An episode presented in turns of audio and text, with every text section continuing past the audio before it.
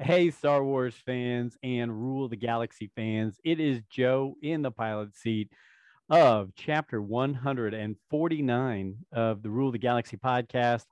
We've got some of our regular co-hosts with us, and we've got a special guest with us here tonight on, on uh, chapter one forty-nine. But as always, uh, I like to throw this out there. You can follow us at on Twitter and on Instagram at Rule the Galaxy S W, uh, on Gmail or on email. You can get us at rule the galaxy s w at gmail dot com.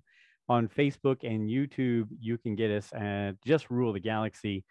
TikTok, I believe, is Rule the Galaxy Podcast. That, that, that was D-Doc's working right there. And on Etsy, you can just go to etsy dot com, type in Rule the Galaxy, all caps, all one word together, no spaces. Go buy some of our merch. Uh, help Laura Burton out and her, her group there.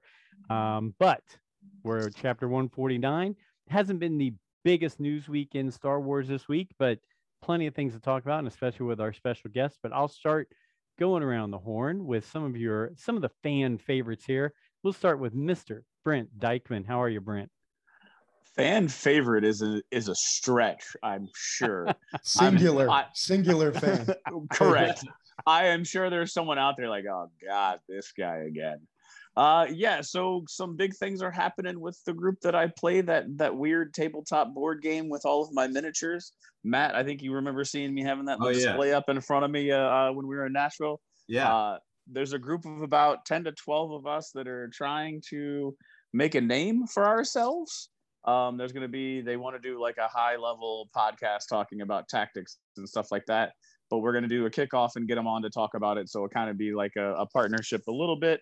Um, but it's going to be them doing their own thing, come in and kind of explain what the game is every now and then and talk about the big stuff that's going on.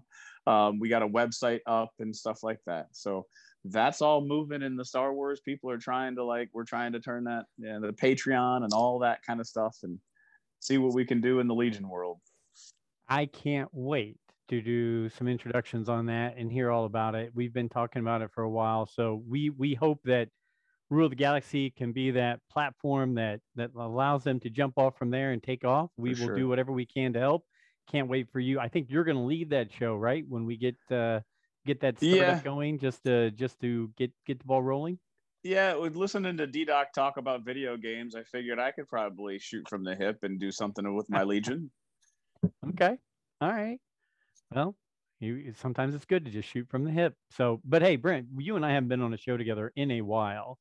So it's really good to have have you back here and talk to you. And I got to spend time with your lovely wife and your son and your daughter yeah. over the weekend. And boy, she told me all kinds of good, fun stories about you. But we'll, okay. we'll wait and talk about those after the podcast. So sure, sure. I can only imagine what my wife would would share. Um, Sam's a lovely lady, a lovely lady. Hey, we're gonna bounce that over to uh, our guy who lives on the north side of Indy, but who's down in Tennessee, spending time with family, and he's got the cool Top Gun mustache going on, mm. Mister Nick Shefsky. How you doing, Nick? Man, I'm doing great, Joe. We also have not been on a podcast together in a hot minute, man. Glad to be back on and, and doing it. Um, I've been con- so I've been off this last week. Um, we're down in Tennessee, and I've been consuming the new Brotherhood book, mm-hmm. um, which, you know, thirteen-year-old Nick is coming back to life, you know, reading this book. It's it's freaking awesome, man. Uh, great book. Before I give up my time, though, Joe, tell us about this shirt that you're wearing, because I could see, like, the top half of it. Freaking awesome. If you're watching, if you're not watching on YouTube, figure it out. We're not boring. You're boring. Go watch on YouTube. This is, tell us about... Tell us about the shirt. Uh, yeah, it was a gift. Um, actually, my, my kids were, you know, for Christmas or birthday in the last year or so, they always like, what, what can we get you? We know you love Star Wars. And, and I've got plenty of stuff with R two D two all over it. And uh, they know I love Captain America. So they give me stuff like that. But I said, you know, I really don't have much Ahsoka. And so I got a track, track jacket, Ahsoka, you know, from her universe. I got this Ahsoka shirt that I'm wearing right here with her with the two white blades, I believe. Yeah. And then um, they also bought me a shirt that's Captain Rex and Ahsoka both on it. So, yeah. Sweet. Yeah. For YouTube followers, yeah, there you go. You can see the Ahsoka shirt. Go ahead, can I man. throw something in real quick? I was just in an interview this last week, and one of the last questions that an interviewer asked me, and it was a very odd question. So I'm wondering if anybody's been asked this before. If there is one article of clothing in your closet that would define you, what would it be? Hmm. Easy. Oh, you went. Okay. What, go, Nick. Seriously, Shefsky. Go for it. Easy. I have a Clemson Tigers pullover that is like my game day go-to. Um, I'm a Clemson Tiger fan through and through, man. And we, uh, I, I love all college football, but in particular, uh, if I'm not watching Star Wars, that's where I'm okay spending time and going. Brent, I said easy, go- like I just decided that that was what it is for me. I'm just feeling confident. So there you go. But before we go to our special guest, what would yours be, Brent? What was your answer? So the way that I answered it at the time, I was all dressed it up in my suit, but I really wear just random pairs of socks. And I happened to have on a pair of sushi socks that day. So it was just different cuts of sushi, but I was joking and laughing. I was like, yeah, I have just a random pair of socks every day. And then I also said, I have a t-shirt that I got last year for um, Father's for Father's Day, which is Yoda. And it's all of his words of wisdom. And like, you know, that like college, you mm-hmm. like, if you want guitar lessons, tear, here's my number, tear it off, those tear off type like word, but it was all Yoda's words of wisdom. Like do or do not, there is no try. And mm-hmm. like, you must unlearn what you have learned and all Yoda isms and philosophies. So I was like, look, that's probably, that's probably, nice. probably the, that summarizes me in multiple ways. So I was waiting for you to be like, I was rocking a pair of Adidas socks and it was awesome. no, no, they were like different cuts of sushis, different type of sushi rolls. There you okay. go. Man. Well, before we hop over to our guest, Mister Matt Orman, I will tell you that mine is probably my Van tennis shoes. I, I I wear my Vans. I've got like six pairs of Vans now, True. and I'm I'm like addicted to them. Every color, style. Oh.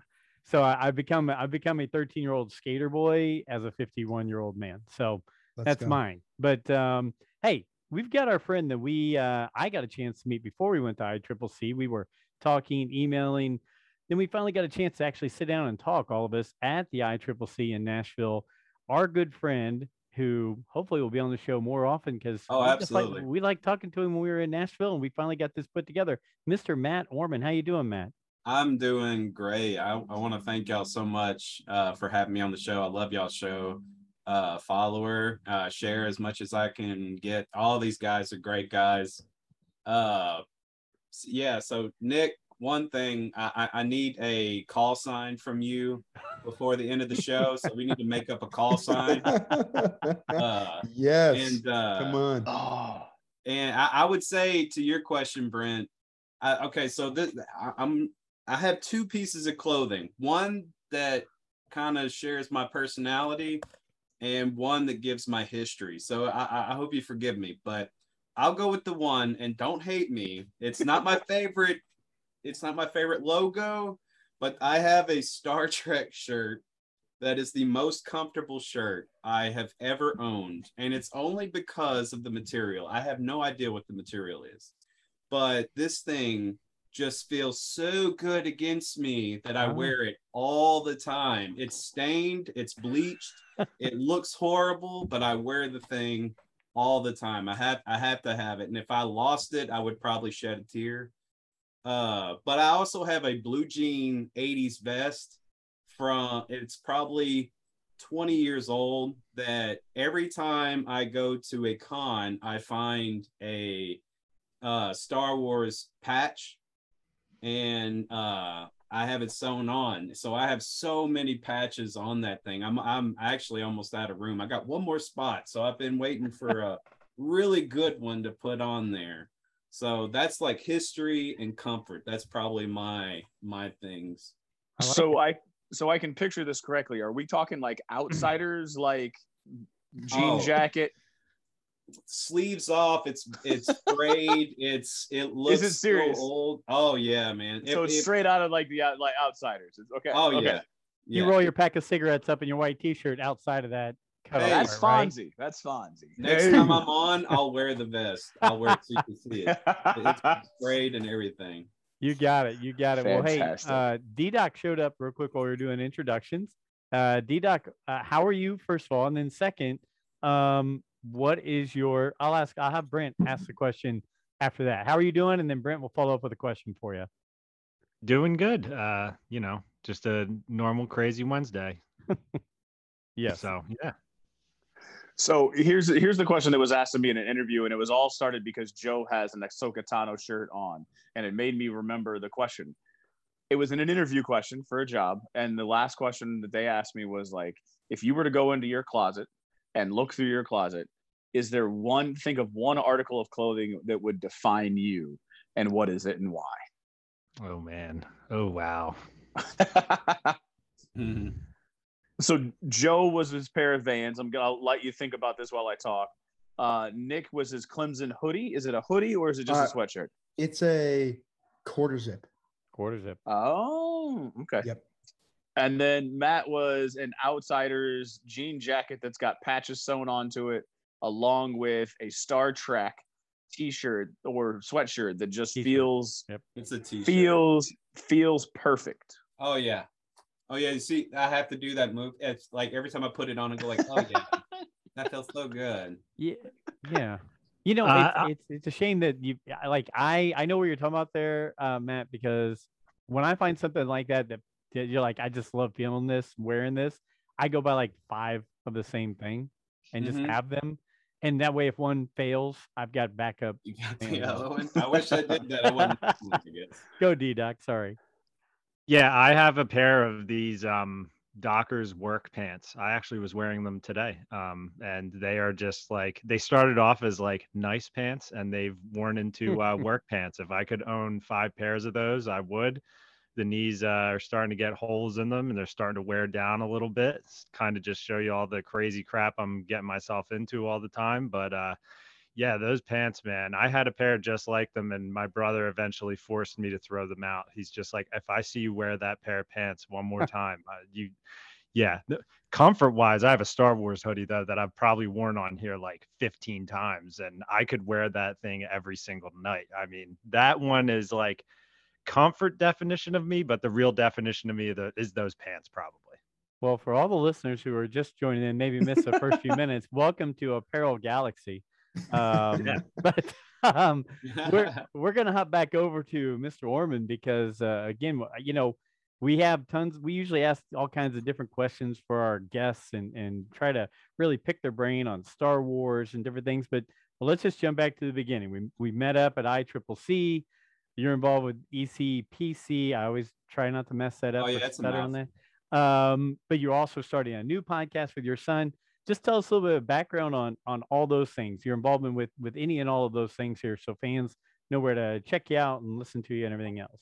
Oh, absolutely. Uh, so you could uh, go to our website. Uh, it, and, and forgive me uh, if I sound, you know, like I, I get it wrong, but it's E C P C T V dot com. Uh, that's our website. Uh, look out for us in September. We're starting to, uh, in August, we're going to record the first episode of a show we're doing. Uh, you know, we actually have two ideas. One is the first one we're going to record in August. Uh, that's going to be, um, it's, we don't have a name for it yet, but it's going to be something like The Hunt, where we challenge each other to find the best price of a certain, pro- uh, you know, toy or book. Uh, so, you know, we're look out for that. That'll uh, premiere on our website. But yeah, you can go to E C P C T V dot com, or you can uh, check us out on Twitter, uh, you know, at E C P C T V. Um, you know, it, it's such a mouthful. I've, I've tried to change it with uh, with the guys just to call it E C P, because it sounds like, you know, a rap band from the eighties. So, you know, we, you know, you know, I'm trying to get like, like, what's up with D C P? You know, you know me. But, you know, it's just not following. I don't know. Well it, done. I can't win. Oh. I can't win with that. But, yeah, we started uh, a few years ago um, because we were always sitting around talking and mostly disagreeing about, you know, movies, shows, definitely Star Wars, because Star Wars is, we have guys that are all over the map on Star Wars. Uh, so we were like, man, why don't we just record this? And we started uh, it's over three years ago now.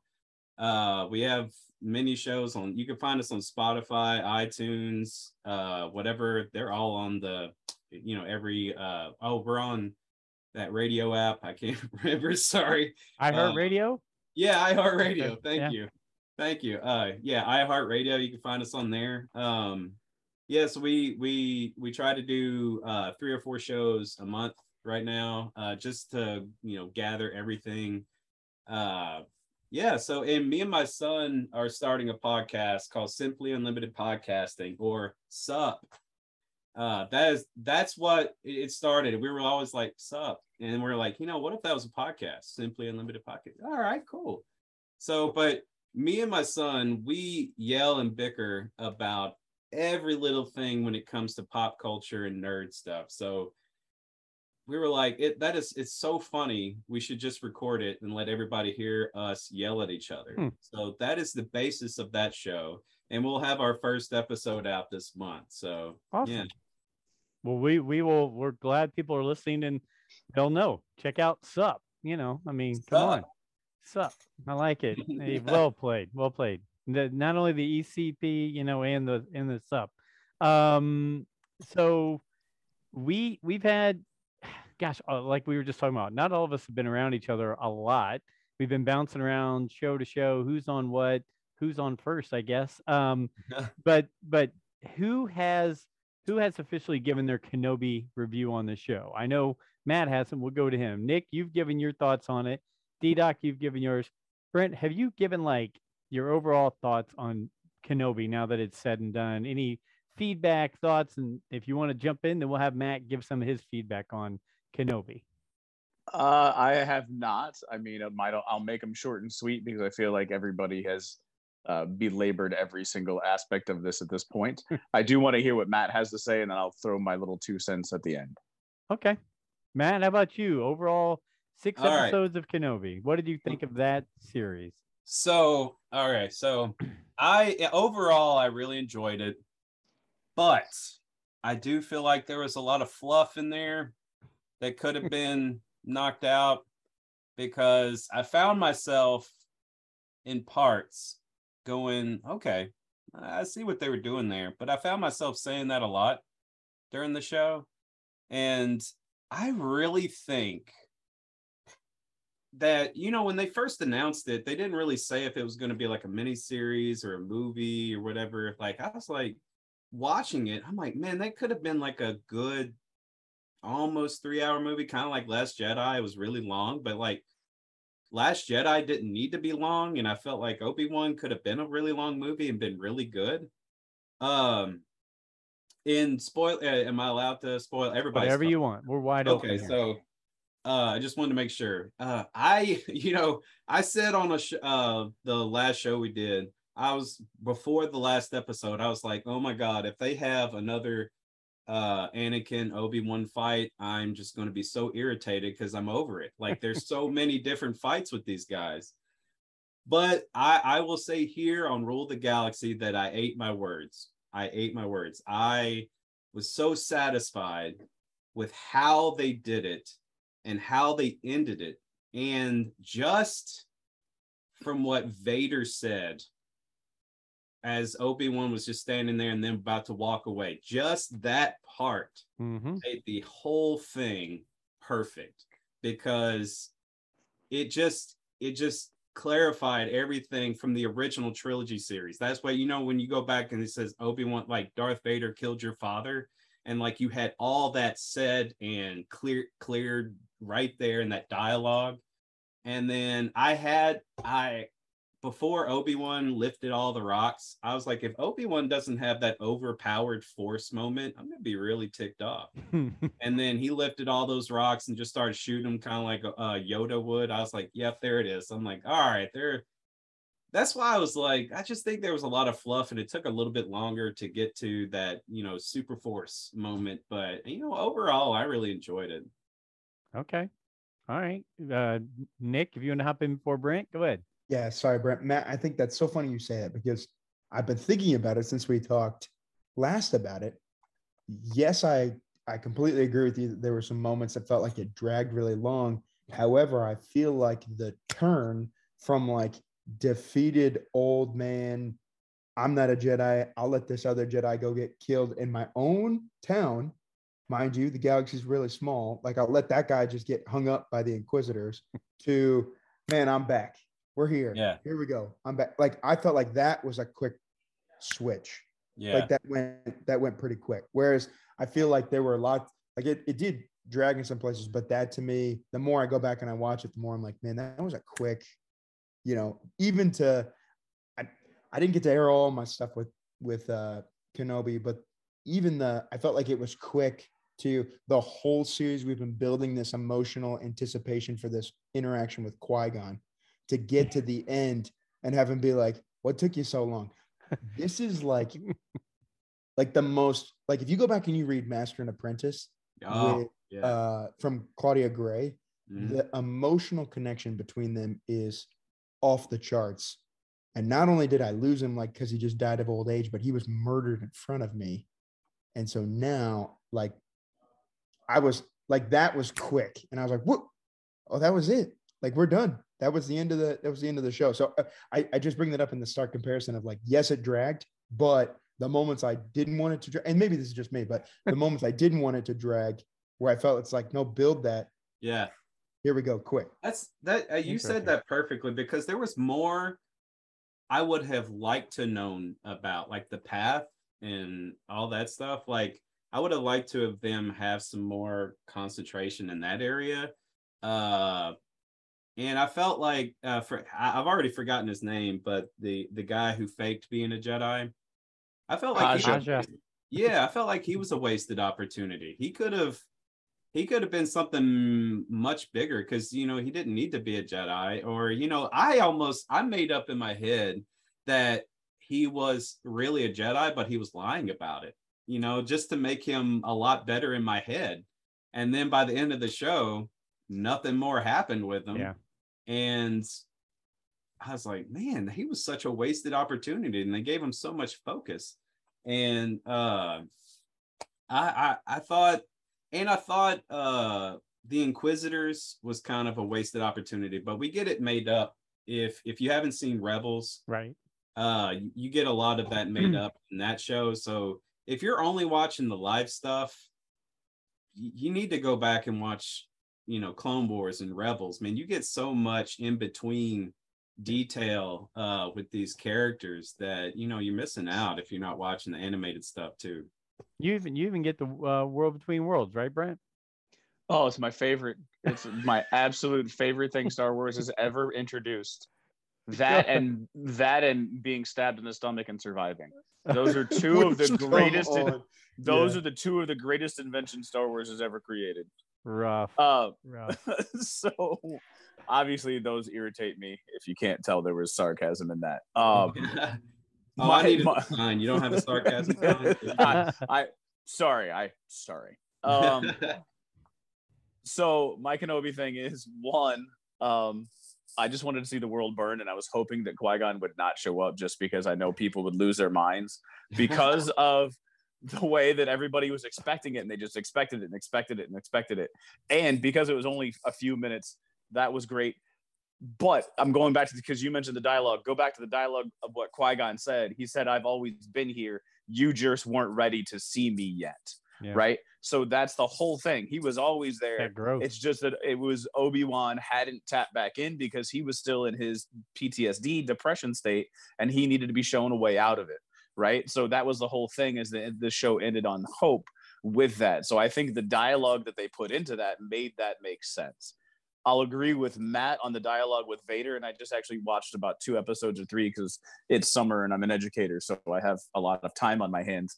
So, um, I watched a couple of the episodes, and some of Vader's lines in the entire show are fantastic. So the one that I'm going to bring back was from, I think, the the when he beat up Obi-Wan and he says, "What are you?" And he said, "I am what you made me."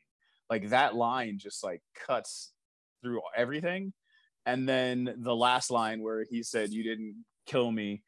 I killed, like, I killed Anakin, Vader, Vader killed Anakin," with the cut face and the mix in of Anakin's voice and James Earl Jones' voice. Mm, that whole yeah. thing was, that whole thing was phenomenal. And I will say that I truly enjoyed the Leia character. She is fantastic. Mm-hmm. Um, that was a huge, huge surprise. Mm-hmm. And I want a Leia show. Just, I mean, everyone yeah. says this, but I, I want more Leia.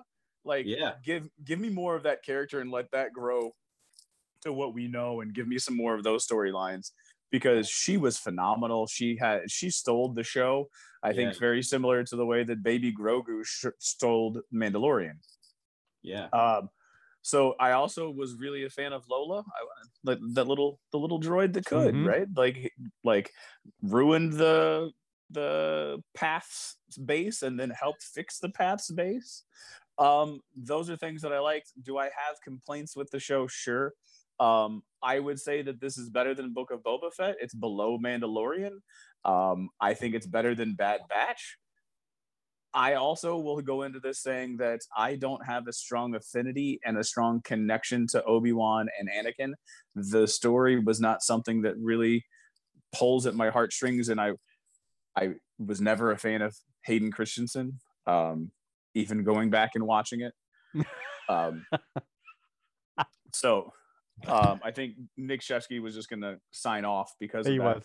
But I think a lot of the people that grew to like that are p- kids of the prequel era and watched the Clone Wars mm-hmm. all the way through. And the Clone Wars, because of its non-linear timeline, messes with my head. And I still can't get through that. I try. I watched them. I will. I, I will give you the the chronological one if you want. It's much easier. Yeah, you've already done that about three okay. times, and I've watched them, and I've done them in chronological order. But at the same time, it's just there, there's a lot there, and it just there didn't. It, and I saw that maybe a year and a half, two years ago. It just didn't. I didn't live it, and I didn't resonate with me as I was growing up. So I think that nostalgia for those characters wasn't there. So I, I will throw this out there. You guys mentioned Haja. Uh, we didn't we didn't mention um, Reva, uh, but, you know, we're talking about future things and possibilities and um, heck, even Leia. Uh, Andor is coming out. Um, we, we know we've got two seasons locked in. The first season is one year and the next season is year two through five is what I'm being told. Can any of those people wrap into that? Brent, you've got a hand going. I'll let you start. Okay. I'm going to get on a hill here for a second, and oh, I'm going to die on my hill. No, I Bring was. It. Bring I it. Was, this is why I'm here.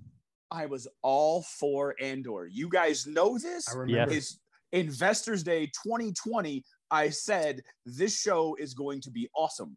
And is suiting, everyone focused on Obi-Wan Kenobi. It was like, ooh, ooh, I don't even care about Andor. We already know what happens. They die at the end. Why? What can the Andor show be about? All of social media is like, is anybody even excited for this Andor show? Guess what everybody on the social media is talking about being excited for now? You don't oh, get the right to be excited because I was excited. Oh my god! Oh, oh my god! No, gross. You can be and excited. Now, you and are now, you are teenage girls on TikTok not right now about Miles Teller. Have you seen this? I'm talking about where they're like, if you didn't like Miles Teller in Footloose, you don't get to do all you about it now. Because no. it's the well, same I mean, Brent. Well, and the other thing is, and this is where I get on the soapbox, what scares me now is that people are starting to build up their expectations for it, that they're going to hate on it as soon as it comes out because it's not leading, leading up to the expectations that they have for it, which is exactly what Obi-Wan had because everybody had high expectations for it. That's where the soapbox comes in. And I jokingly, like, it, it kind of is like, come on, people, like, this is going to be a good show. I said that back in twenty twenty. You did. You you I, you were on the soapbox then. I remember. I will. I'll, I'll make a prediction about Andor. I think Andor will be one of your best T V shows for Star Wars, and this is why, because the trailer sucked so bad. Because the trailer was so awful and boring that I didn't get anything from it. That it didn't make me exciting. are excited. So I, I looked at my son, I go like, man, this show is going to rock, because I think they're keeping all the good stuff out of the trailer. They don't want to give anything away. I think it's just going to be full of good stuff, because they put absolutely nothing in the trailer. I got nothing. You I watched the, that thing four times. I was like, what did I miss? The gong bells didn't get you going? No, man. The like, ringing of the like bells. He, bored. He looked like he had tools, you know, where you were up on the skyrise and you're working. He was just like, man, I'm bored. I'm going to make a little... make a little jingle here. Like, I didn't get anything from that trailer. So that if, if the show is going to be amazing, it's got to be. Okay. D-Doc or Nick, uh, are are you in Brent's um, fan club now, or are you going to say, no, I'm I'm not going to look forward to this because Brent liked it two years ago? Andor, any thoughts? D-Doc, you go first. I, I've been in the fan club because uh, Rogue One, being one of my favorite Star Wars movies, is a hill I've died on. I've been afraid to say that it's, you know, probably in like, you know, my top. It's it's up there for my Star Wars movies. I love that movie, and I'm excited to see Andor's story continue, because he he, uh, you know, said, you don't know what I've gone through to get to this point, and now we're going to get to see what he went through. And I mean, I, another thing, I got ratioed on Twitter because of this, but I'm excited that it looks like they filmed a decent amount of this show outside, because uh, I got caught uh, hating on the volume a little bit for Kenobi, that I said, you know, can we step outside into the open air and film something in a real environment again for once, you know, and I got crushed for saying that apparently, but, uh, you know, I, I'm excited to see some real environments. Uh, the shots look amazing in this show. I think visually it's going to be really good. Yeah, good. Nick? I, I agree with that. D-Doc, Rogue One's in my top five. And I think the reason why, if I were to go back and go, why did I like it so much? Visually, um, the amount of just Imperial bases, uh, construction, things that you get to see, like the whole Scarif layout that they have, gorgeous, beautiful.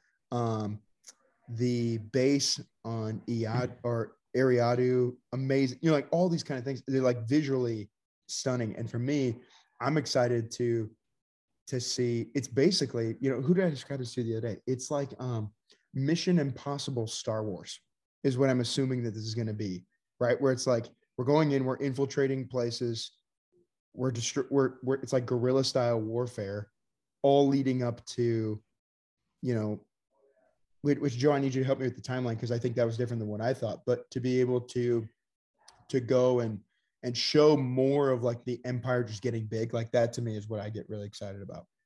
Uh, I'm I'm unclear on the timeline, except I do believe Kenobi happened first, then Andor, before we get to Rogue One and all that. I think that it's going to span a little bit of that. I think it's going to be before crossover. Obi-Wan. I think it's going to be before Obi-Wan, because they're in the, in the terrible trailer.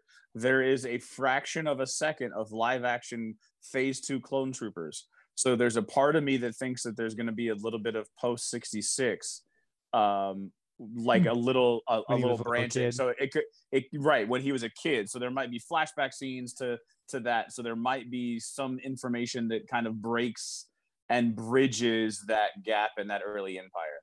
And then I think okay. It might go then to, it might be like him flashing back to when he was a kid, and kind of like what we did with the whole, uh, the whole um, Anakin Obi-Wan um, lightsaber duel training session. He's doing some sort of Mission Impossible task, but he's thinking back to something that happened. I don't know. I honestly don't know, but there was a phase two clone trooper live action that was in that preview. So okay, there's a part of me that thinks that comes, there's a part of it that's going to be shown before. Go D-Doc. Uh, another thing that I wanted to bring up, and then I'll finish it kind of on a question too, is um, with with that timeline being shown, it tells me they have a freaking plan for this show. They have they have their plan, they have their beginning, they have their end, they have their stories written out. And also, you know, I'm I'm definitely probably behind on this, but I didn't know that they got directors from like Doctor Who and Sherlock and stuff to be doing this. Like those guys are experienced directors, like so I, I didn't know if they were going to be grabbing from some of the directors they've used on these other shows, but I mean I was looking at the other work that um some of these guys have done, and I'm like, damn, these guys have done some big shows, you know, who are directing some of these episodes. So you know, they, they've got an experienced crew on this show. And if I'm not mistaken, this has pretty much almost exclusively been filmed in England, correct? I mean, they had a huge set out there, everything like that. So I could see where they grab the Doctor Who people and things like that. Mm-hmm. So this kind of goes to the continuity thing that uh, O'Cairo was talking about when we were on with Jess the last time that I was on the podcast. They were those directors, and I don't know names. Like I don't div- dive into who these people are and what their what their past uh, credentials are. But they were the story that I was skimming through said that they're given blocks of three episodes. So, so one guy did six episodes, another one did block, but they were given blocks of three. However, when they said blocks of three, that you would think that that means that they would have an arc and they would do the arc. It doesn't come across that way. It seems like one director will do one, next director does two, and then so like they're going to be big mixed and matched throughout. The directors will be mixed and matched throughout the episodes, um, but they they are given credits and they work on three episodes, and then one guy has six, I think is what it is. Okay. Um, I'm going to hop off of my notes here and go back to a standard question we usually ask guests before we hop into the next topic. The question that I like to ask is, in Star Wars, do you have a favorite character or a favorite movie, or actually both? Would you, what would be your favorite character you would say in Star Wars, and your favorite Star Wars movie, Matt? I'll start with the movie. I'm, you know, like everybody else, Empire Strikes Back is what what grabbed me into Star uh, Star Wars. So uh, it that movie was so perfectly made, and the story was so perfect that like that is really just what I base a lot of movies on, just because the dialogue, action, characters, uh, you know, uh, locations, um, so many locations in that movie. And, you know, and for the time that it came out, it looked so ahead of its time that, man, like you can, man, like you can go back and watch it today and you know that it's, I mean, how old it is. And it could be like, man, this could have came, have come out in the late eighties, and I wouldn't know. Like it's, it was so ahead of its time that you, it's, ah, man, I don't know. Like I, I could go on for an hour about Empire Strikes Back, but uh, character, man, that's a that's a hard one. Um, I, if I had, if you had a gun to my head, and I had to pick one character, I would say it would have to be uh Han Solo, only because of his rebellious nature.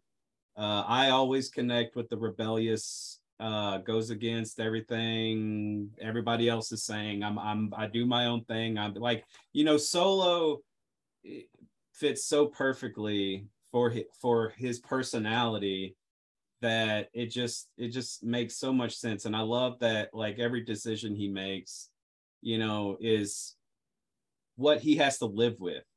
You know, like it, he couldn't he couldn't go away with just the money. He was going to get that money. He's all about that money, baby. Show me the money. And but he wasn't going to let Luke just stand out on the ledge alone. You know, like he had he was like, you know what, if I'm going to make it through the week without guilt, I got to go help Luke out. So he, you know, he's going to go help Luke out, you know. And he It it almost seems like he's an immoral person, but he's always doing something for a good moral reason. And you just have to, you know, you just have to dig deep sometimes in his process. Like when when the new trilogy came, like, why did he leave? Like, why did he leave Leia? It's because he's Solo. He doesn't get tied down. He's he's he he has to be out there earning that money. He he doesn't get tied down. You know, I love you, Leia, but you know, I can love you from afar. I'll send you some gifts from whatever I, you know, haul back and forth, but I'm going to be out there in space because that's where I belong. But, it, you know, his love never diminished. And he is willing to, I mean, obviously he's willing to die for his family. He's, yep. You know, so he makes some bad decisions, but he also makes good decisions in the long run. And I just think he, and not to get too cheesy, it just... is just the perfect human on there, because we're all broken but we all try to do the good, you know, we all try to do good in this world, and we're going to screw up. We're going to make bad decisions, but we always have, you know, another chance, you know, to be a good person, and, you know, tomorrow's another day to do it. And I just think Solo, with not to put too much, you know, uh, real into a Star Wars character, but to me, he's the realest on the, in any of the movies. Well, he's, he's the one that actually, I mean, you could say he kind of ties the regular everyday person to Star Wars. He's not Absolutely. force sensitive, but he's a pilot, and he's a smuggler, and he's got to dig deep to get where he wants to be. And he's, you know, he's, he's so connected to the Wookiee and to Leia and to all those kind of things. So I, I like it. I like it a lot. For a while, I wasn't sure if you were explaining Brent Dykeman or Han Solo, but but you you got all the way around. I, you you get you get the Han Solo. There. Can we so. can we talk about calling him the Wookiee for a second? Can we just can can we call that out for a second? He's not merely the Wookiee. He is the Wookiee, though. Come on. He's he's not. I mean, you got Tarful. You got a few others. I don't know any other names. I'm trying to throw some others. There you go. I knew, uh, I knew Tarful, but I didn't know any others. Okay, so way to go, Brent. Um, so we'll we'll bounce go. back into some of the timelines. Okay, guys. Since hold on, hold on, hold on, hold on. Since you asked your question that you like to ask everybody else, go ahead. He actually has not asked answered to this on a podcast, but he's heard it being asked, and yeah. might as well get it out of the way. And Nick, thank you for throwing it in with uh, was it Rick Prince? I heard Rick you throw Prince. it in there. Right. So, I mean, we keep it rolling. It is it is the it is the question that is asked of every guest, because I and I'm going to go back to Tony Mullen, uh, Tony Molinaro and Joe talking about Stumpy and Dooku getting his wrist cut off and not wanting to pick up and his head cut off and not wanting to get Dooku's lightsaber. But yet I think it's one of the best ones in the series. What would be the favorite lightsaber hilt of the entire Star Wars world? Oh, man. I'm all right. So I'm boring when it comes to lightsaber hilts, man. I so okay. I uh so I could pick any anything. It doesn't have to be from any. the movies. Mm-mm. Doesn't have to be from the movies. Any lightsaber. All right. So hilt. I love Cal Kestis, because his uh to me, when I went to uh Galaxy's Edge, you know, I picked the nature, and, you know, like I like piecing it together with what's there. And I don't know, like Cal Kestis was left with his, his masters, and he's trying to make it his own, and it still looks messed up and, you know, not perfect, but it's perfect for him. So I would have to say Cal Kestis, man, because, and, and it's, uh, it's a longer hilt. So I, you know, I'm not a uh, lightsaber you know, expert or anything, but I would imagine if I had to fight with a lightsaber, I would need something that I had room, you know, to fight with. Uh, not, you know, I'm not a, I'm, I'm not a fighter. I'm a lover. But uh, if I had to pick, you know, I would want a longer hilt so I can have more maneuverability uh, in my fighting. So yeah, I would say Cal Kestis. Okay, good. Go ahead, Nick. I'm gonna stop harping on this at some point. There is a It, if you've read it so far, there's a very quick Cal Kestis shout out or shout out in this new Brotherhood book.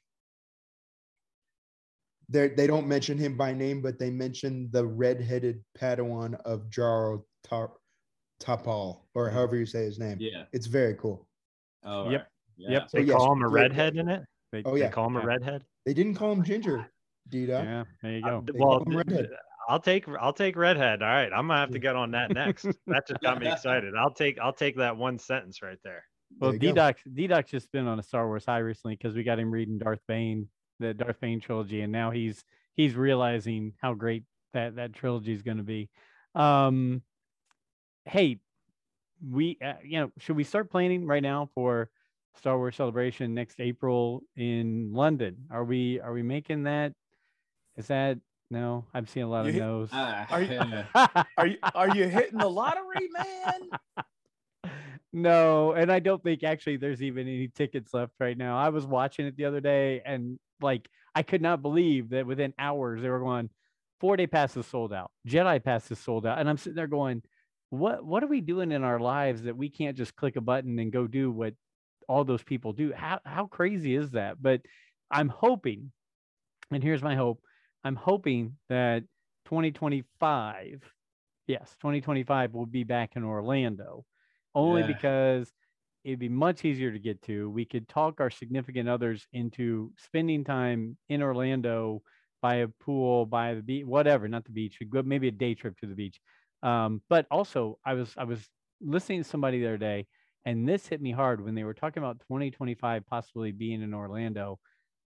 The Force Awakens would be ten years old during oh gosh. Star Wars Celebration so twenty twenty-five. They could have a ten-year-old anniversary panel of The Force Awakens.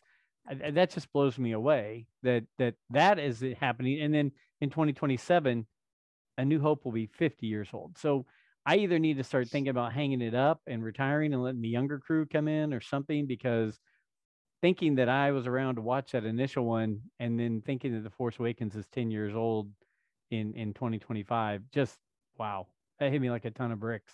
I don't can I, know.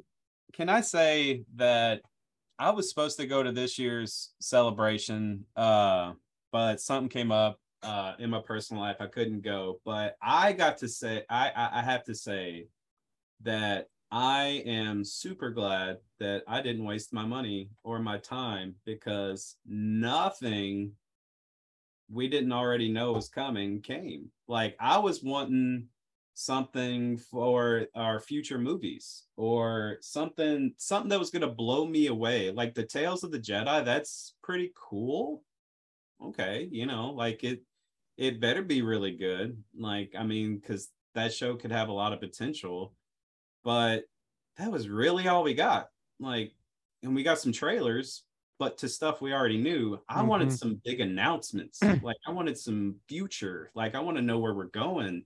Uh, I want to know what the next trilogy is, or just the next movie. Like, I, I don't know. And my uh, my buddy Micah from E C P, he went, and uh, he said the whole lottery thing kind of ruined mm. the experience. He didn't get to go into half of what he wanted to. Um, you know, when I went in Orlando, I, I've only been to one celebration. I'm sorry, I'm in social work. I I I can't afford a lot of trips, so I got to pick and choose. Uh, so I, I went to the last Orlando, uh, the one that was in Orlando, and you know, that was a stretch for me, but it was so perfect because there was no lottery. You just had to be in line. And I was in line for stuff for two days straight. I didn't oh. go, we didn't even go back to the hotel. We smelled funky, but we made friends. We made lifelong friends uh, in, wow. in that we like, we had, we made this group. The first night we were there, we had this group uh, and we waited, oh, man, like thirteen hours before the first panel. And like, we became family. That was who we waited in line with for all the wow. stuff. We connected on our phones. We were like, hey, we're going to meet here at this time. We're going to eat here at this time. And we still talk. And if there's anything for anybody who's listening, who's, you know, hasn't been a lifelong Star Wars fan, the beauty of being a Star Wars fan is when you go to any event, all the toxic people are going to be online. All the family you're going to be are going to be in person. That, I mean, and that's just speaking from, I, I'm I'm thirty-eight years old, and I've gone to so many different Star Wars and sci-fi events that anytime I meet Star Wars fans in person, we become family in an instant.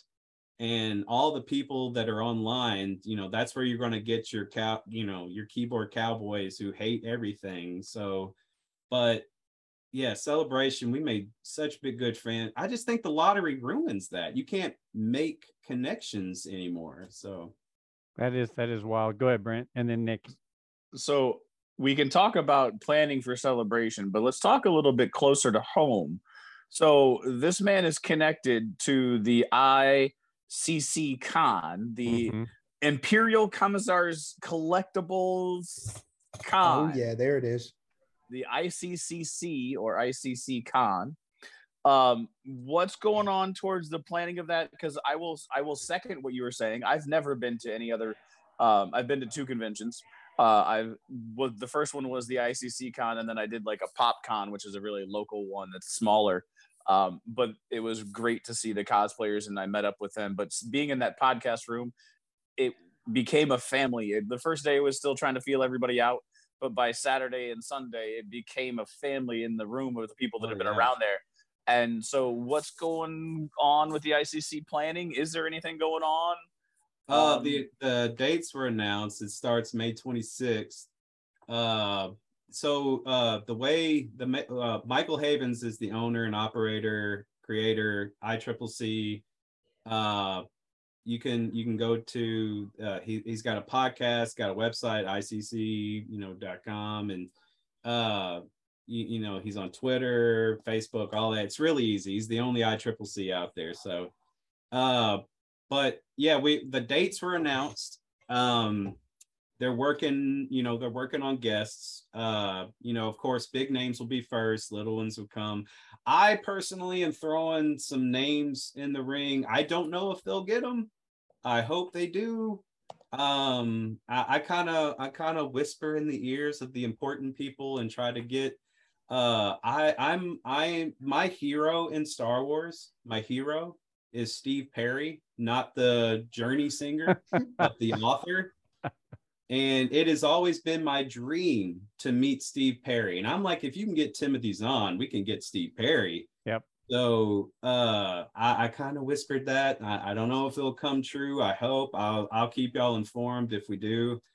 Um, but yeah, man, I want more authors. Because like Nick, I read a lot. Like, I, I, I mm-hmm. you know, like the author of Brotherhood. Brotherhood's actually on my list to read. Uh, Master and Apprentice, love that book.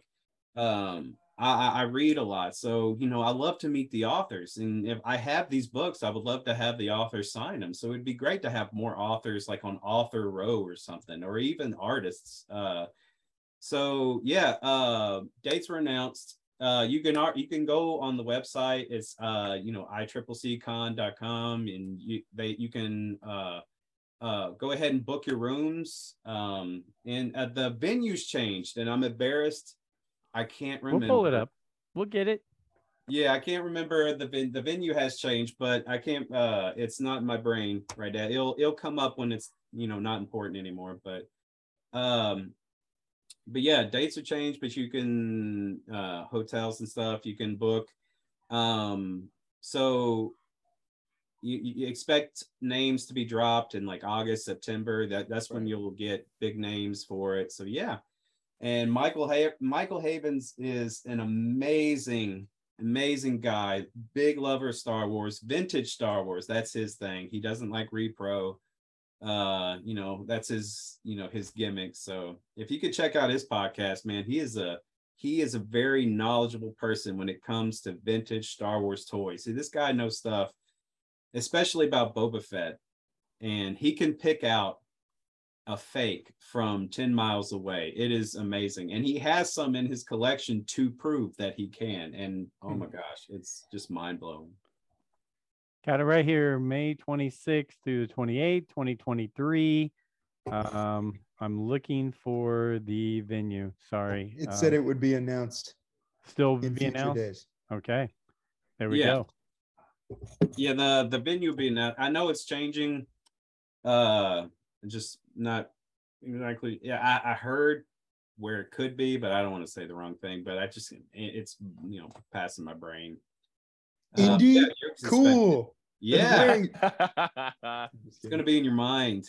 That's where it's. No. Gonna... Well, I've I've got I got another another topic. Take us down. Um, our good friend Taika Waititi.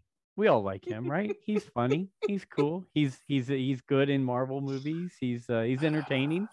Um, I've I've seen articles saying, "Oh, I'm doing this, I'm doing that." Uh, at first, you know, we got, "Oh, that movie, it's it's rolling, it's going. We're we're feeling good about this." Now, in some of his recent interviews, it's, "Well, I'm putting the idea together. Well, I'll I'm going to go home. I'm going to go to New Zealand. I'm going to write some stuff and see if it gets if they like it. If they like it, it'll get made." Uh, then he asked Natalie Portman if she want if she'd ever want to be in a Star Wars movie. That was interesting. Um, he must have missed the other three that she was in. I don't know. Um, is he the guy? I mean, is this Brent is all about the new, and Brent, God love you. I, I agree. There's a lot of things that need to be brought up new with Star Wars. Um, but is Taika and the way he directs things and the humor that he puts into things, is that the guy to build uh, a, a new era of Star Wars? He, you know, he said, I don't want people watching my movie going, where's Chewbacca's grandmother? Uh, you know, I, you know, I don't want him to know pilot A B C was in this scene from A New Hope, and here he is. I do we do we feel comfortable? And I'll, Nick, I'll start with you. We'll go around. Are we comfortable with Taika? I mean, I like what he's done in Marvel. Um, I've enjoyed it a lot, but um, is he the guy? Is this is this direction that's going to be good for for the the Star Wars community? Um, I hate I hate it because it sounds negative, but I would say no. And I, I'm a I'm a subscriber to a Facebook page of like Marvel fans, and I actually the only reason I say this is I saw somebody that literally posted today um, like the Jim Halpert GIF where he's like pointing to the graph, you know, kind of thing, and he's looking at it, and he's and it, essentially the gist of it was like like. just be okay with shutting your brain off for Thor, Love and Thunder, which I've not seen yet, but just be I'm okay. Go see it. Yeah. Be okay shutting your brain off for it. It's not a cinematic masterpiece, but it's very entertaining and really good. And when I think back on um, the movies that he's done, they're eclectic and kind of weird. One of my favorite movies that he did was a like weird indie film called The Hunt for the Wilder People or Wilder People. Or it, it was so strange. It was, um, gosh, um, freaking guy from Jurassic Park, um, the very first one, the the main guy, um, Doctor Grant, um, Sam, Sam, Sam yes. Neill, yeah, Sam him, Neill, him and uh, the kid from Deadpool two, the really? the little kid, and it, it yep. really really good movie, super strange and weird and comedic. As far as like, is he the guy to take this in a new direction and like champion like fifteen more films to come out of here? No, but then I also sit here and I go, okay, so then who is that? And I don't have a good answer to that no. either as to yeah. who is that. So I don't think that's a him thing. I think that's a combo of fractured fan base, of obscurity from Disney, which I would say this. I, I don't know if you guys have seen the new, um, I would I'm imagining you did, the new Doctor Strange.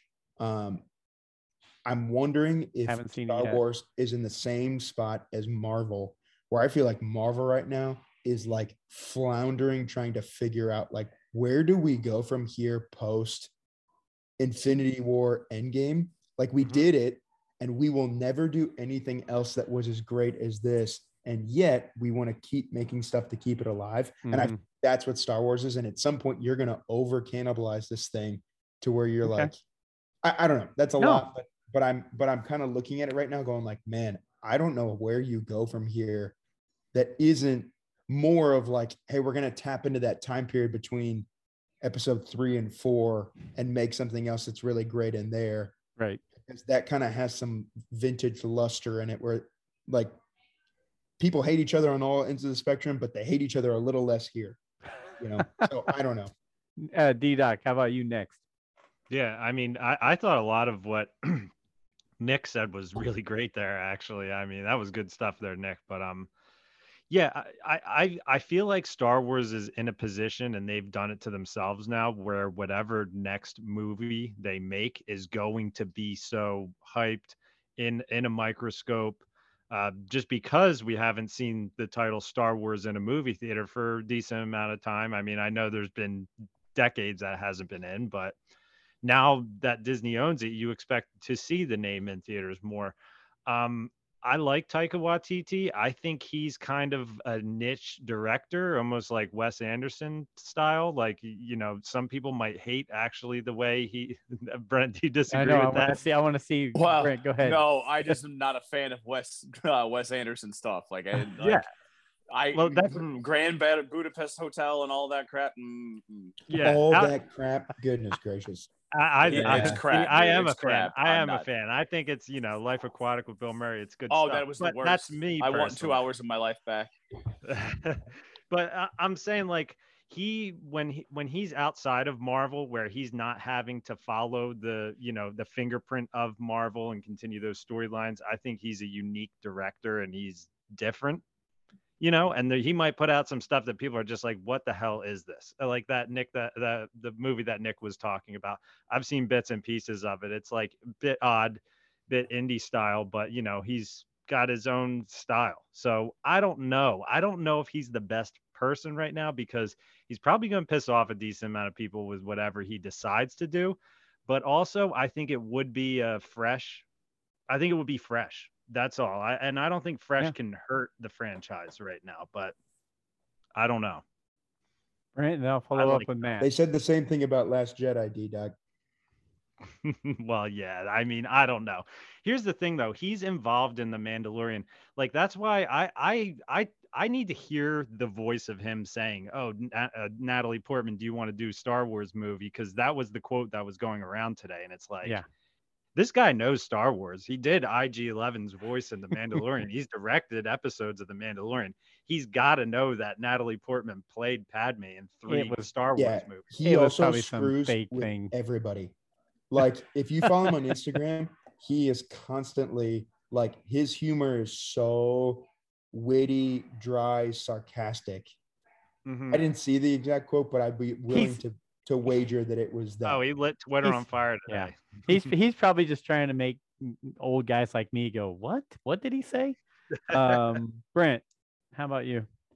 This is the biggest non-story story ever. I I mean, it's it is it, it's the epitome of the slow news day in the Star Wars world. Why do you think I write we, notes, man? Where we where we take a where we take one quote from one guy and we start to go crazy, or the fact that the there's a little bit more slapsticky and humor in Thor: Love and Thunder, and I'm not sure if this is the right guy. Um, I've seen that quote before you brought it up, before anybody else brought it up. Like, I've seen that maybe a week ago on one of my Facebooks uh, that I saw, one of the social media things. I mean, I come at it, and this is what I would, like, it came from the O'Cairo. I come at it, I want to be entertained. Am I going to nitpick? Am I going to find flaws? Fine. If I'm entertained, then I'm entertained. Yep. Um, I watched, and here's the thing, I watched Doctor Strange at home. I didn't watch it in the theaters.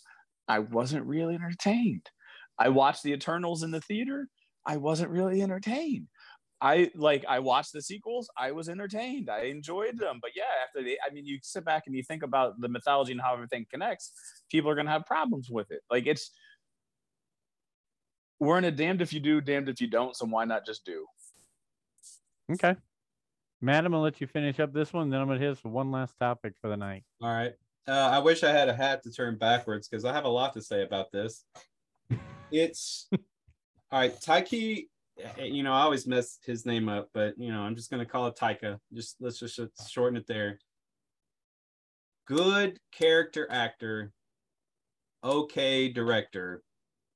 I think he fits perfectly for Marvel, because Marvel needs something fun and funny to distract that they had nothing else going for it right now. I said when Endgame, when I went to see Endgame, I was like, okay, Marvel needs to take a three-year break. Like, they needed to take a three-year break, get it all together. Let's start over. Let's, uh, I mean, because they didn't know they were going to get to Endgame when they made Iron Man. Mm-hmm. So I was like, all right, they need a three-year break. But no, they've already had ten, twelve movies, and now like half of them are garbage. And you know, Thor's coming out, but it's going to be funny and fun, like Nick said, because, you know, Taika knows how to do that.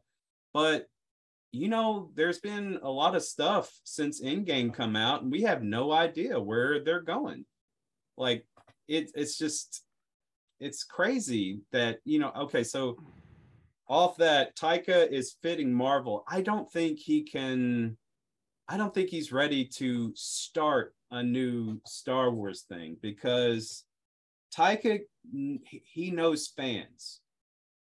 So I think he needs to know where Star Wars is going before he can jump in and do something with Star Wars. I think you need, I think whatever the next Star Wars movie is, I think you need like a double take. Like if, if Favreau and Filoni did it together, I think that right there, you you would have no complaint from one Star Wars uh I mean uh, that's a lie that's a lie some, there, but it will be Star Wars fans that there's Star Wars fans that will find ways yeah. to complain, but you would get less complaints, I guess, if you were like Favreau and Filoni double teaming the next Star Wars movie. But that's just not I guess that's not Ka- Kathleen Kennedy would never do that.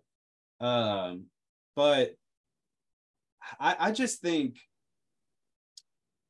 if because what Star Wars is doing right now, I think there is ways to entertain Star Wars fans to take a step back and and know where you're going to go with something brand new. Because if you're going to do something brand new, it's going to have to be something pretty spectacular, because that's why everything has stemmed from the already Skywalker story, is because it works. And we can we can stick to like these characters. We can introduce new characters because these new characters are connected to the old and original characters. And it, it works. So if you're going to do something new, and I got to be honest, as a Star Wars fan, I want something brand new. I want something to jumpstart a new direction. I don't want anything connected to Skywalker right now. And this is why, Brent, I see you, I see you shaking your head there. This is why, because you can separate it. You can separate it. You can keep mm-hmm. your Skywalker stuff going and appease all the original fans and, you know, the ones that just want to stick with the original trilogy. And you can jumpstart something new. And then when we have this something brand new that has to be pretty spectacular to be pop to uh, succeed, that could eventually come back to the Skywalker eventually, ten years down the road. I know, yep. you know, some of us might not be here or whatever, but we can enjoy the ride. You know, it's, you know, it, it's ten years. I, I, I understand if I, I wake understand. up tomorrow. So, uh, but I, I want something brand new. I and and I could tell you something else I want in Star Wars right now, if I may. Do y'all watch D C movies at all? They they bring out one one every two months. Like I swear they do. Like there's one a new one every two months, and me and me and my son will watch them, and they usually are pretty good because they're straight off the pages of a uh, uh, of a comic book, and it's fun to watch and fun to listen to. I think Star Wars could do something like that with stuff that we want to see. And I, I'll just say it, like, I've always wanted to see a Shadows of the Empire movie. I know we can't get a live action one, but you could totally do a cartoon animated one and give us the entire story. There's a book right there. Go out of the book and then make an animated movie and then throw it out. And there, you can call it the Elseworlds show or whatever, you know, or the, you know, uh, what do they call Star Wars that uh, it's not canon anymore? They Legends. The Legends. Legends. You can call it Legends. And then just bring out a full movie of something that's not canon just so we can have fun and enjoy stories that we read growing up and, you know, be entertained while they try to sit back and figure it out like Marvel should be doing, but they're not. Hey, we, we already have the World Between Worlds. We already have multiverses. What's the say yeah. we couldn't just have a Legends universe? I'm I'm perfectly yeah. okay with it. You know, so and I, animation is like cheap to make. They could totally make money and get a lot of subscriptions to these things. So I'm I'm all for it on that. I like that different out a different take. I'm going to finish it with this. We've all heard that Star Wars has uh, got a five thousand dollars drink, the Kyber Crystal drink down at uh, Galaxy's Edge. Um, if you could think of a Star Wars item that you would buy today that's five thousand dollars, besides the drink, I want to hear your final. I know I'm putting you on the spot. It's the last uh... minute thing. Think of something from the movies, from the books, from a character, from a ship, whatever, that they they Hasbro or Mattel or somebody said, we're going to make this. It's five thousand dollars. What is it that you mm-hmm. would spend five thousand dollars on? And you can make up the item. Matt, you raise your hand. You could start first. I would have a simulator in a mini cockpit to the Millennium Falcon with okay. a, a Millennium Falcon game in there, just so I could sit in it all the time. You know what? I would watch the movies in there. I don't care. As long as I'm sitting in a simulated that would be amazing cockpit. Yes, I love it. Okay, we have a we in have the a, cockpit with the screen, and you'd see it. You'd see the bars, yes. but you that would not bother me at all. I'm I'm Wonderful. Writing that down right now. Um, any so Nick, D-Doc, so or Brent, good. Something you'd want for five thousand dollars, Nick? There's this great line out of The Office where the building is on fire and they're playing Desert Island and Dwight Schrute, they're like, they're going back and forth. What and would like, you what bring? would you bring?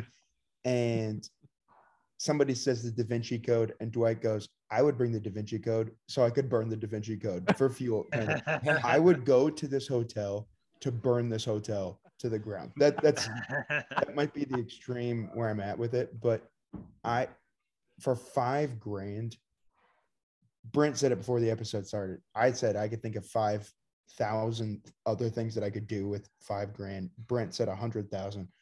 I'm for five grand. I'm remodeling the whole basement. You know, for five grand, I'm taking my family to Galaxy's Edge to go build a lightsaber. You know yeah, what I'm saying? Like yeah, I'm doing yeah. something but, other than just like. And I understand so, the people that okay, but this to, like I'm not in that bracket of. No, like who's no. going to be buying this? That's not so me. you're you're taking this you're taking this in the wrong direction. What would you actually do? So if you're going to remodel the basement, what would you remodel to look like in Star Wars world? What would you oh, purchase goodness. for? Yeah. Okay. What would That's you fair. do for five thousand? Not necessarily would you buy this drink, because I don't think anyone in the world would buy yeah. this drink other than the dude who did it just to get the publicity and to try to throw it out there. What would you do for five thousand? Like uh, Matt's idea with the Millennium Falcon. Like love it. Yeah, I'll right? tell you exactly so, what I'm doing. Okay. I'm I'm um I'm like buying a legit. So like when I was thirteen, I went to the Indianapolis Children's Museum and they had a Naboo N one Starfighter like Ooh. physically there. Ooh. You know what I'm saying? See, like I'm buying one. something like that. Now I understand I may not even be in the price range of that, but I'm doing something where like it's the man cave of man caves that has um Are you- Even if you bought it as a model, even and, if you yeah, bought it you know as something like decorate, I've, got, I've right. got real lightsabers on the wall. I've got like, you know, all kinds of stuff. Are you going to okay. trick it out with the Trans Am engine on the front? Oh, and the I baby am gro- now. Goodness. And the gravy bu- baby Grogu bubble in you the back? You better believe it. You know what I'm doing? I'm buying that freaking Lego set of the, you know, two thousand piece Imperial Star Destroyer or whatever it is. And I'm building that thing out and I'm encasing it somewhere down there. Okay. Uh, D-Doc or Brent? I'll, I'll go real quick, Brent, because I'm simple. I would probably just turn my basement into a cantina and probably have like projector movie theater cantina. And yeah, like pretty much just bar, movies, drinks, music, that kind of thing. Five grand could definitely do that for me. I could make five grand go a long way, and I could definitely turn. I could even turn it into the Death Star. I don't know. I could do a lot with five grand. So yes. I would go. I would go setting. I would. I would. I, I can't choose an individual item because okay. I can't spend five thousand dollars on an individual item. I would use it to build. That's what I would do. Brent, Can I ask I a question back. before Brent goes? It. What in this drink makes it five thousand dollars? I don't think anybody knows. Did you like, read did Disney, the add-on to it? Go like, you know what? This is super fantastic. Expensive. Let's charge five grand. Super Just expensive like alcohol and a kyber it, crystal. It gives you a ticket to um, Skywalker Ranch on top of it. That's the kicker to it. So All right, for you... those for those out there listening, you could totally illegally, accidentally drive onto Skywalker Ranch for free and get a better experience. Because so, d- is there a movie about that somewhere? Yeah, there I think is. there is. You know? Okay, yes. That sounds. That's if we there's not, there should be a review. movie made about that. There should yeah. be a movie about made about that. Well, you know, this this hotel, it is such a, I, I was no. so excited until they came out with price ranges to where I'm like, I, I, okay, I'm a single father, you know, who I'm a budgeter. Um, I'm a dork like that. You know, I have to budget. So I'm not, you know. You're a dork because you're fiscally responsible. No. Yeah, well, you know, like I'm not, I'm not fun. I sometimes, like my, my son will say, oh, sometimes I'm not fun, but like I just like, man, I want to be able to buy milk tomorrow. You know, that's calling me crazy. Uh, right. You know what I'm like, doing? When they released those prices, yeah, I was like, I will never. Okay, and even if I was able to af- afford that, which I could if I wanted to, I've spent that much money on other stuff, but two nights, like if I got a whole week. Yeah, I would definitely do it. But two nights, I can't. I get settled in a whole a whole day. If is me getting settled in, so I would only get one day out of that place. So you know, Brent, I'm going back to the I C C C and I'm buying this guy's speeder bike. that we had. Yes. You know those were those were amazing. They Nick, were you stole beautiful. Mine. That is Sorry, exactly Joe. What I was going to say. I was going to say, I want a speeder bike that I can just prop myself up on there. Go ahead, yep. Brent. So my brain is different than a lot of other people. The first thought I had in my head was Padmé in her white outfit from Attack of the Clones. Oh, geez, so wait a minute. Like a can you like buy a mannequin? That? I mean, I, it was that was the first the white thing. Outfit. Or no, or... no, no, no, no. I don't want to wear the white outfit. However, that's what I want for my five grand. I want to see. Brent. I want to see Brent wear the white outfit. I will throw five grand on Nick's five grand for Brent to wear the white outfit. Fantastic. Pre-rip or post-rip? Then the second thing that thought came to mind, because I was in the Attack of the Clones world, was uh, Jango's helmet with the head coming out of it. Oh, oh God. We are. I'm just. I'm, my brain's different. I bet you Rick Prince could hook you up with that for less than five grand. and, and the thing that probably would cost five grand because I want a working version of the Dejaric table that's on the Millennium Falcon. Mm. Oh, okay, I can get that was that. that I want it working. I want to be able to use the little blue guy to pick up and body slam the other guys, and I want to hear the sounds, and I want to let the Wookiee win. All of that was probably one of the things that hooked me the most. Was watching that chess Dejaric game with those holographic images on it, but it has to be a working version of it. Okay, I like it. I like it. Uh, well, we've we've kind of hit a lot of fun different things, and now the vision of Brent in the Padme outfit is stuck in my head. So, uh, um, um, guys, thank you so much for for chapter one forty-nine. Thanks for being a part of it. And I I, I want uh, you know I wanted to hit that last question because I kind of figured we'd get something, but I was not prepared for some of those answers. Um, Matt, thank you so much for being our guest. Thanks for for you know meeting up with uh, meeting up with us again at the I C C C, and uh, like you said, it, it becomes a little family, and and we hope that we can uh, interact some more. And you know, if you guys need us over at E C P C T V for anything, or if they need us over here at uh, Rule the Galaxy, uh, l- let us know. We'd be more than happy yeah. to partner up. So thanks yeah, again. Man, any, uh, any closing thoughts from you, sir? Go ahead.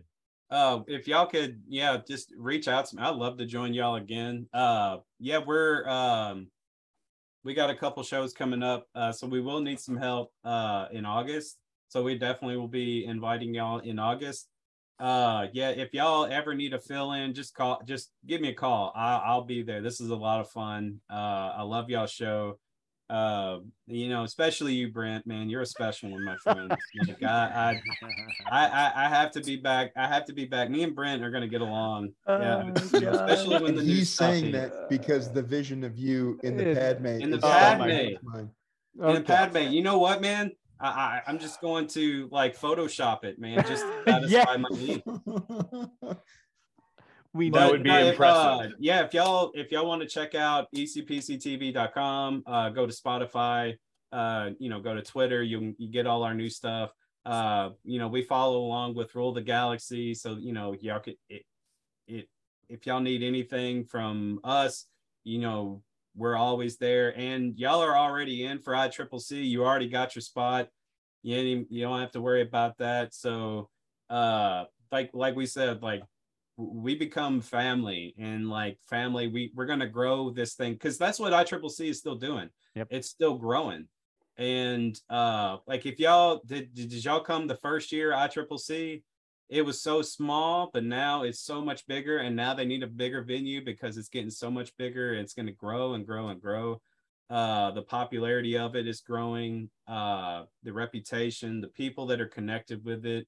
Um, so we're growing along with it, and uh, you know, it only beco- it only comes with the family atmosphere. So, like we said, you know, if you're not a Star Wars fan and you're listening to Rule the Galaxy, you know. Come to a con, come meet them, you know, come meet Star Wars fans in person. I know online media has destroyed fan bases all over the world, but you can't take it online. You have to come and meet us in person. We're like, and it doesn't matter what fan base you are. You're in Dungeons and Dragons, you're in Star Wars, Star Trek, Doctor Who, whatever. Anything that's got a fan base, come meet the people. Don't go online. Or don't go online and read what negative people have to say. You know, come meet us in person. That's where we want to meet y'all and grow with you.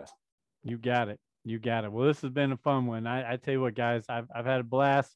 We're gonna we're gonna hop on and do some other stuff here real soon. Uh, to to Matt, to Nick, to D-Doc, to Brent. Thank you guys so much for making Chapter one forty-nine. Really a lot of fun. A lot of a lot of laughing going on. A lot of fun Star Wars talk. Uh, you guys know where to track us down. I'm not going to go through the list again. Let's make it sweet. Let's make it simple. Until next time, may the Force be with you.